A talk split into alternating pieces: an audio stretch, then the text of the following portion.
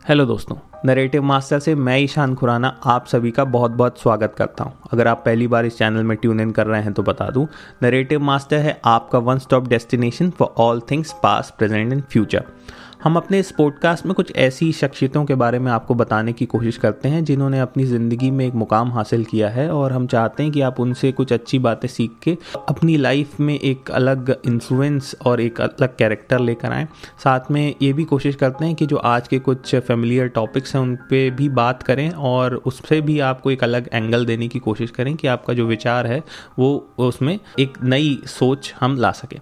साथ में पिछले एपिसोड में हमने आपको शाहजहां की कहानी बताई द ग्रेट बिल्डर शाहजहां का हम पहला एपिसोड कर चुके हैं और ये तीन एपिसोड की जो सीरीज़ है, उसमें ये दूसरा पार्ट है। शाहजहां का जो है, वो अपने पिता के साथ टैग अलॉन्ग हो गए हैं और पिछले एपिसोड में हमने देखा कि जहांगीर और अकबर के बीच में एक पावर स्ट्रगल हुआ था और उस पावर स्ट्रगल में फाइनली जहांगीर अब जो है, मुग़ल बादशाह बन गए हैं।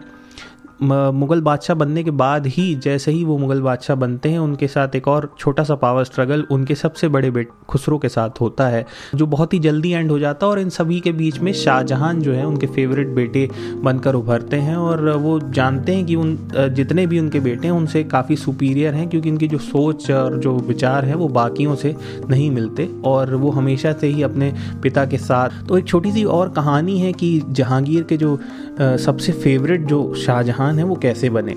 एक समय की बात है जब जहांगीर एक जंगल की तरफ़ निकले थे शिकार करने और वहाँ पे एक रात में पड़ाव डाला। उस रात में जब पड़ाव डाला तो वैसे भी जहांगीर अपनी नशे में लिप्त रहने की उनकी बहुत सारी कहानियाँ हैं तो वो कभी भी कोई भी राइटिक डिसीज़न ले लिया करते थे। तो उनको कहीं मालूम चलता है कि बाजू के जंगल में ही एक शेर है तो वो फटाफट अपनी तलवार उठाते हैं, तीर उठाते हैं, निकल पड़ते हैं, किसी को बताते नहीं। तो ये देख कर शाहजहां भी उनके साथ पीछे पीछे चल पड़ते हैं बिना बताए। अब जब वो पीछे जा रहे हैं, अचानक से एक शेर उनके ऊपर, जहांगीर के ऊपर हमला कर देता है। और जब ये हमला होता है तो जहांगीर बिल्कुल वैसे भी नशे की हालत में थे, वो कुछ उसको डिफेंड करने की उसमें रहते नहीं हैं। और शाहजहां सिंगल हैंडेडली उस शेर को निपटा देते हैं।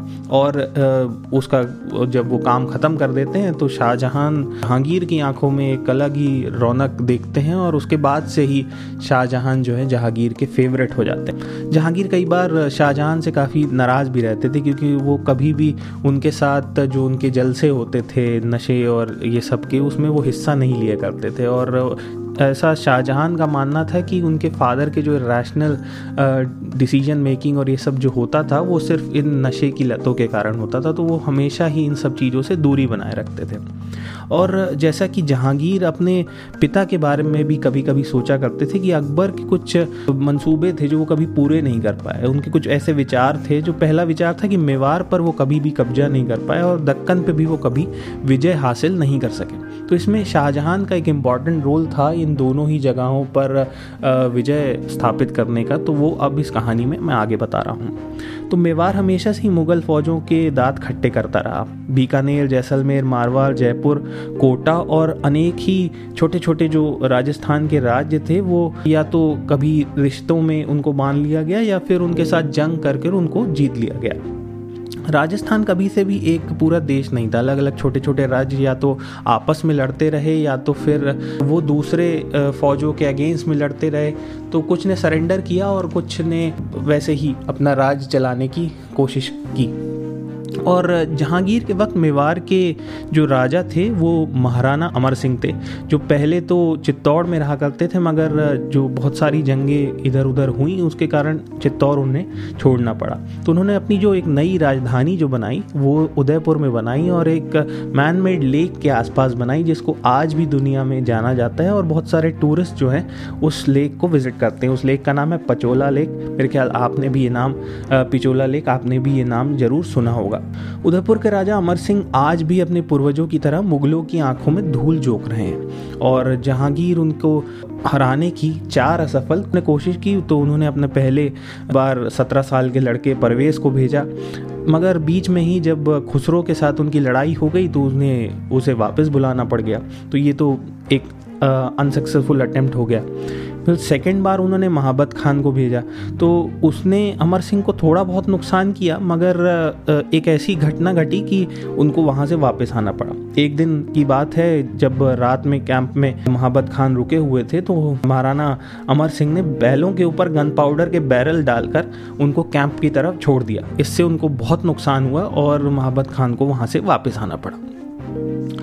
अब जहांगीर ने थक हार के अब्दुल्ला खान बहादुर फिरोज जंग को भेजा बारह हज़ार सैनिकों के साथ। अब उन सैनिकों का जब रिक्रूटमेंट ड्राइव हुई तो उस रिक्रूटमेंट में उन्हें चार गुना सैलरी पे रखा गया। मगर उस पर एक शर्त ज़रूर थी कि अगर आप पीछे रह जाएँगे तो आपका गला काट दिया जाएगा। तो इस शर्त पे उनको रखा गया। वो सैनिक पहले ही डिमोरलाइज हो गए कि भाई, अब पीछे हटे तो हमारे अपने लोग मार देंगे, आगे तो मारा ना मार ही रहे हैं। तो इसी तरीके से अगर उनके कोई ऑफिसर्स जाके जंग को कंप्लेन भी करते थे कि भाई कुछ प्रॉब्लम है, उनकी भी दाढ़ी मुझे उड़वा दी जाती थी। तो इस तरीके से बहुत ज़्यादा डिमोरलाइजेशन जो है, उनकी फ़ौज में पहले ही था। मगर वो पहुँचा बहुत ही धोड़ नगारे के साथ था कि बहुत शूशा करके वो वहाँ पहुँचा। उसने जंगल साफ़ किए, रोडे चौड़ी करी, बारह हज़ार की सेना लेके पहुँचा था। तो इस बीच में उसने बहुत कुछ ऐसे वहाँ पे डांस किए, मगर आखिर में महाराणा ही विजय रहे फिर बाद में जहांगीर ने एक और कोशिश की। उन्होंने अकबर के साथ जब उनका पावर स्ट्रगल चल रहा था तो उनके एक मित्र थे, राजा बासु, जो बंगाल से थे। अलाहाबाद में उनको पोस्ट गवर्नर की दी गई थी उस समय। उनको भी वहाँ से बुलाया गया। मगर महाराणा ने उनको भी अपने कंधे पे हाथ नहीं रखने दिया। अब जहांगीर एकदम ही निराश हो चुके थे। उन्होंने करीबन करीबन तीन चार अटैम्प्ट दे दिए।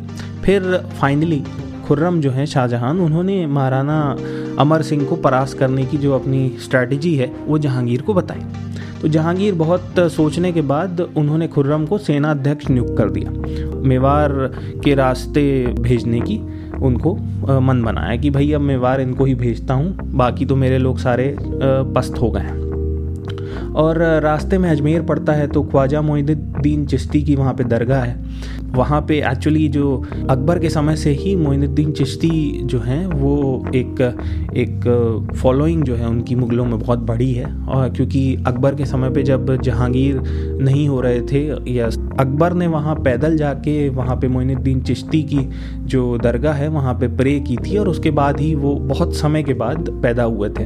तभी से मोइनुद्दीन चिश्ती को बहुत ज़्यादा माना जाता है मुग़लों में।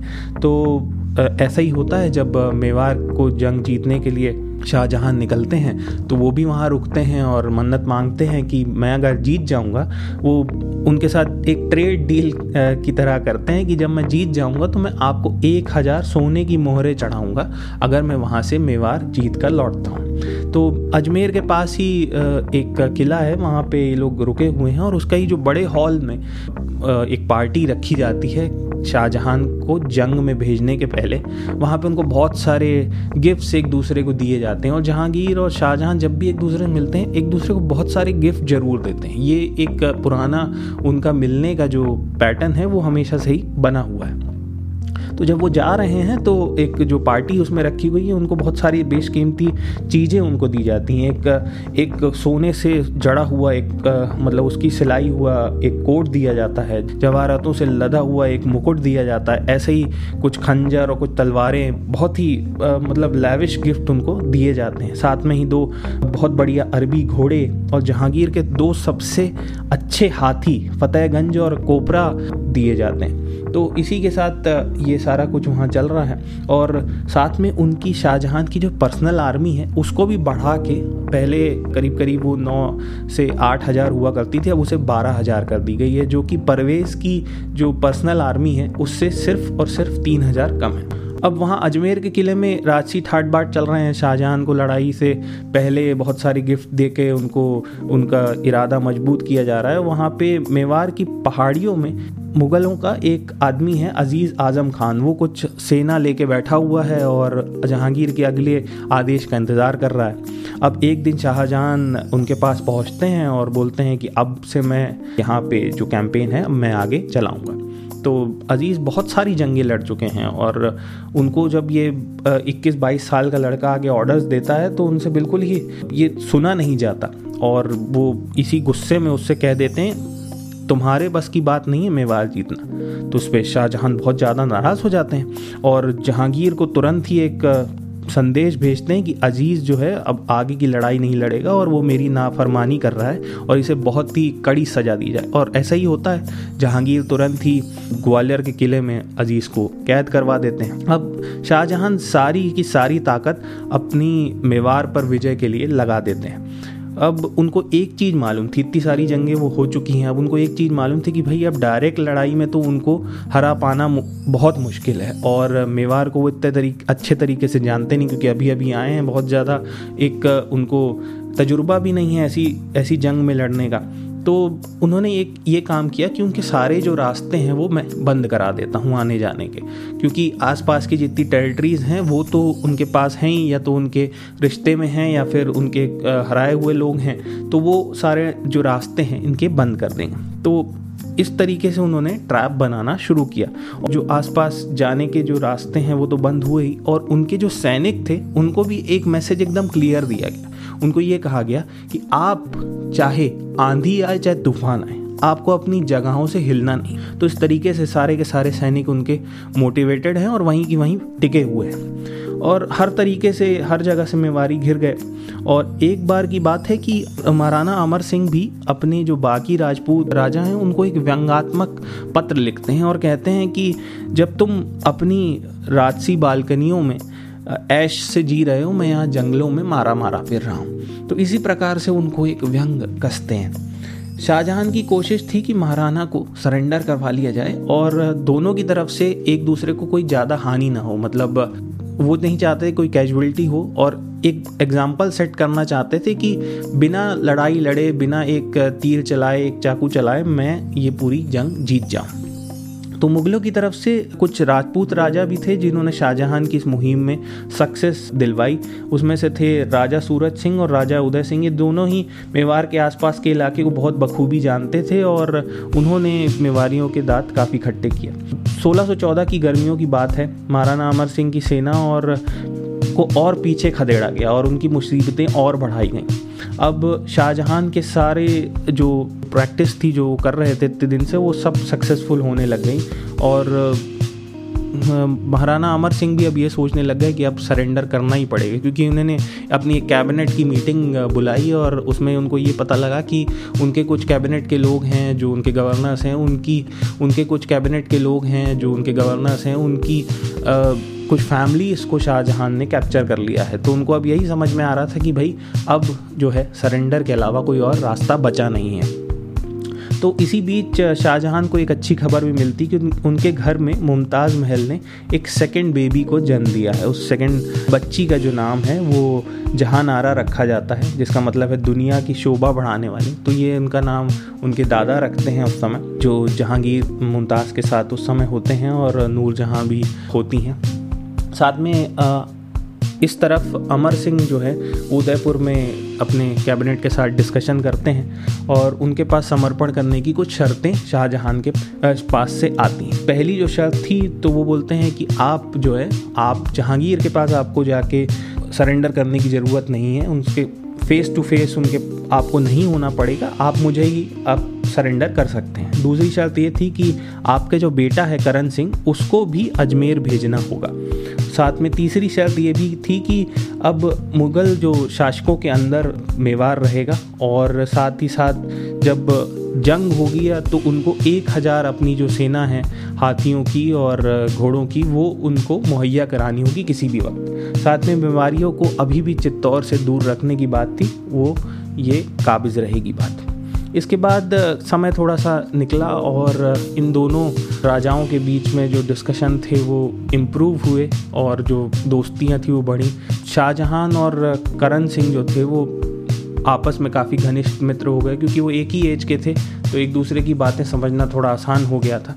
तो ऐसे भी जो फैमिली जो डिस्टेंसेज हैं वो भी दूर हो गई और इसी के साथ साथ करण सिंह को भी राजा की कैबिनेट जो कि जहांगीर है, उनकी कैबिनेट में जगह मिल गई और उन्हें पाँच हज़ार सैनिकों की कमान भी दी गई। तो जहांगीर के दसवें साल में अब अकबर जो नहीं कर सके, वो शाहजहां ने कर दिखाया और इसके लिए वो बहुत शाहजहां के ऊपर गर्व भी कर रहे थे। मगर समय अच्छा अच्छा नहीं, थोड़ा सा बुरा समय भी आया। आज का जैसे समय है, करोना का जो दौर चल रहा है 1615 के समय एक प्लेग फैला जो पूरे देश में ऐसी छुआछूत की जो बीमारियाँ फैली, उस समय बहुत लोगों की जाने गई और जहांगीर को कोई ख़ास फ़र्क नहीं पड़ रहा था। वो अपने वैसे ही काम काजों में व्यस्त थे। शाहजहां हालाँकि ऐसी चीज़ों में जुटे हुए थे कि लोगों को मदद कराई जाए तो वो अपने कार्य अपने हिसाब से कर रहे थे। तो 1615 में मुमताज़ को तीसरा बच्चा होता है और उसका नाम दारा सिखों रखा जाता है। फिर राज्य में खुशी की लहर दौड़ पड़ी कि जो नेक्स्ट किंग शायद शाहजहां होने वाले हैं, उनको एक और वारिस मिल गया है जल्द ही। तो ऐसी बुरे समय में एक अच्छी खबर भी वहाँ पे आई।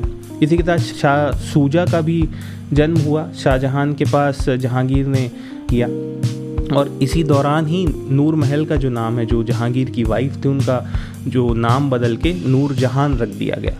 तो नूर जहाँ एक बहुत ही इंपॉर्टेंट कैरेक्टर थी, क्योंकि जहांगीर मैक्सिमम टाइम्स पर नशे में ही डूबे रहा करते थे। तो नूर जहाँ जो है राजा के मैक्सिमम डिसीजंस जो थे, वो उनके ही पास से हुआ करते थे। वो बहुत सारे लोगों को कंट्रोल करने लग गई थी और शाहजहां को बढ़ता हुआ देखकर वो थोड़ा सा परेशानी में थी क्योंकि शाहजहां जहांगीर से बहुत क्लोज थे और वो उनकी बात कभी भी नहीं टालते थे। तो उनको टैकल करना जो है, काफ़ी मुश्किल हो रहा था नूर जहाँ के लिए। तो अब उनको ये समझना था कि आगे आने वाले दिनों पे मैं ये क्या करूँ कि शाहजहां को मैं इस पावर स्ट्रगल से थोड़ा दूर कर दूँ, क्योंकि वो अपना पावर नूरजहाँ जो है, वो अपना पावर कम नहीं होता देखना चाहती थी। तो जो ये कहानी है वो मैं अगले एपिसोड में आप लोग को बताऊँगा, क्योंकि मैं नहीं चाहता कि एपिसोड इतने लंबे हो जाएँ कि आप लोग बोरियत से सोने लगें। और मैं चाहता हूँ कि इंटरेस्टिंग ये सारे एपिसोड आप लोगों के बने रहें। जितना मुझे ये इंटरेस्टिंग लगते हैं, उम्मीद करता हूँ आपके लिए भी होंगे। तो इसे शेयर ज़रूर कीजिए। और कमेंट्स में मुझे ज़रूर बताइए कि आपको क्या अच्छा लग रहा है, क्या अच्छा नहीं लग रहा है। तो अगली बार मैं आपसे मिलूँ तो मैं चाहता हूँ कि आपके कुछ कमेंट्स उसमें आएँ। अगर अच्छे लग रहे हैं तो वो बताइए। अगर अच्छे नहीं लग रहे हैं तो वो भी बताइए। मैं कोशिश पूरी करूँगा कि आपकी सारी बातें सुन सकूँ। तो चलिए, अगली बार मिलते हैं। सुनने के लिए बहुत बहुत धन्यवाद। सी यू